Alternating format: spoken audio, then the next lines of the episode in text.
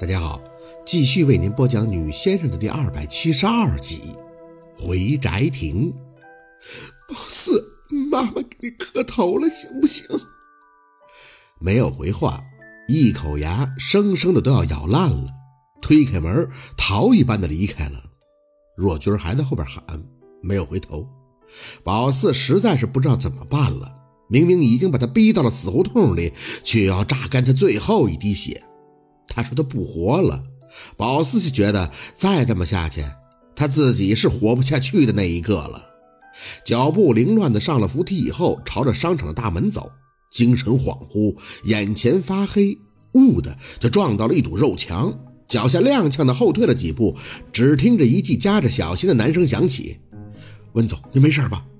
我我我没事。那个，哎，薛刃，眼前还是有些看不清人。”宝四伸手揉了揉，这才看清楚自己撞上的是温明。他微皱着眉头看着宝四：“你没事吧？”“哦，温总，我没事。”宝四本能的扯了一下嘴角：“不好意思啊，我昨天晚上没休息好，所以走路就有些晃神儿。”温明没多说什么，仔细的打量一眼后点头：“是不是跟陆二最近出了什么问题呀？”还是扯了扯嘴角，算是回应。文明呢，就此也不再多问。那要是没事，那我先走了。你住的地方远吗？需不需要我找人送你一下？怎么说，陆二都是我兄弟，该啊，不用，我住得很近的。宝四缓了缓精神，看着温明笑了笑。温总帮了我很多了，要不是您推荐那个陈总，也不会找我帮忙看阴宅的。抽时间呀，我还得好好谢谢您呢。什什么推荐呀？文明居然愣了一下。哪哪个陈总？就是看着温明不解的脸，宝四忽然就明白了什么。随即摆手啊，不好意思，温总，是我搞错了。最近这两天我有些忙，所以啊脑子有些不好使，记错了。温明点了一下头，啊，那好，我还有事先走了啊。宝四嗯了一声，礼貌的点头。直到温明带着那个助理模样的男人走出大门，他还站在原地没动，许久才走回庞庞那里，脑子里却是一遍遍的去过滤在雷叔家的场景。雷叔那些云里雾里的话，好像都有了答案。他说：“陈总借他宅子见客的用心，说他是第二个能跟他谈论木头谈到一起的年轻人。那第一个是谁呀？很明显不是吗？怎么就会那么巧呢？雷叔问的东西都是他会的，像是一直在被人在不经意时循循善诱、谆谆教诲。自己呢，其实没什么意识的，也不清楚自己懂得这么多，本来就是爱好。”在后天的被慢慢的灌输补习，被人问到的时候，自然就毫不露怯的有了想露一手的想法。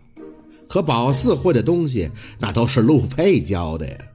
他在这方面对宝四是绝对自信的，不应该讲，他一直对宝四都有一种高于宝四自己的自信。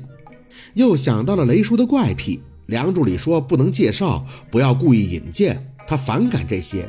只有他感兴趣的人，他才愿意主动张口。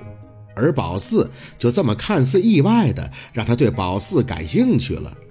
想到陈总听到雷叔讲要看他本事时眼底惊喜的笑意，一直在纳闷这陈总惊喜个什么呢？现在看来是他完成任务了吧？这些貌似巧合的意外，其背后不都是某个人的精心安排与铺垫吗？因此。雷叔才会一眼看穿，上来就否了陈总说的温明和温琪，然后话里话外都是一副心明眼亮的样子，说着某人的用心。最后的最后，宝四想到了雷叔的地位，以及沈明雅在接受记者采访时所称呼的山哥，陆佩的心思，宝四像是懂了，手像是刚伸进了一个深深凉凉的泥潭，抬起时。却抓到了一颗尚有余温的心，是陆佩对他的用心。宝四想对他说声谢谢，可同时却又恨得他牙根痒痒，真的不知道怎么办了。貌似一直主意正的活着，到了这个年纪，却突然不知道自己要怎么走了，只能任由时间推着走一步看一步了。连续两个晚上都在做着噩梦，一闭眼，若君就七孔流血，面目狰狞地站在床边瞪他，血红色的嘴唇恶狠狠地吐出几个字：“薛宝四，如果你敢跟他在一起，那你就让我死，让我们全家都不安生。宝四害怕，躺在那里动弹不得的喊着姥姥，隐约的却看见姥姥和太姥姥还有姥爷三个老人互相搀扶着，在村口对着他遥遥相望，大声的呼喊。宝四说：“救救我呀！我妈要掐死我了！救救我呀！”想要跑近，却有白雾阻挡。宝四挨个的叫着，叫太姥姥抱抱他，叫姥姥帮帮他，喊姥爷救救他。可隐隐的看到的，却只是三张流着泪的脸。梦到最后，身体会如同空气一般被迅速的向后扯去。宝四徒劳地伸手抓向他们，嘴里仍旧是一声声地喊着：“太姥、姥姥、姥爷，救我！”猛地起身，大口的喘气，额头布满了密密麻麻的冷汗，控制不住惊恐地看向卧室四周，直到确定这是个安全并且温暖的现实的空间，才轻轻地吐出口气。手机铃声还在执着地响着。宝四调节了一下呼吸，手还控制不住发抖的拿起电话。喂，哎，你好，小薛先生，我是冯梅啊。前两天给你打过电话，你还记得吗？宝四应了一声。雷叔介绍的那个儿子离家出走的活，冯科长的爱人冯梅，这两口子都姓冯。嗯，我记得。实在不好意思啊，我们两口子工作太忙了，这才耽误了两天。是这样啊，我今天在家，你有时间来一趟吗？咱们面谈好吗？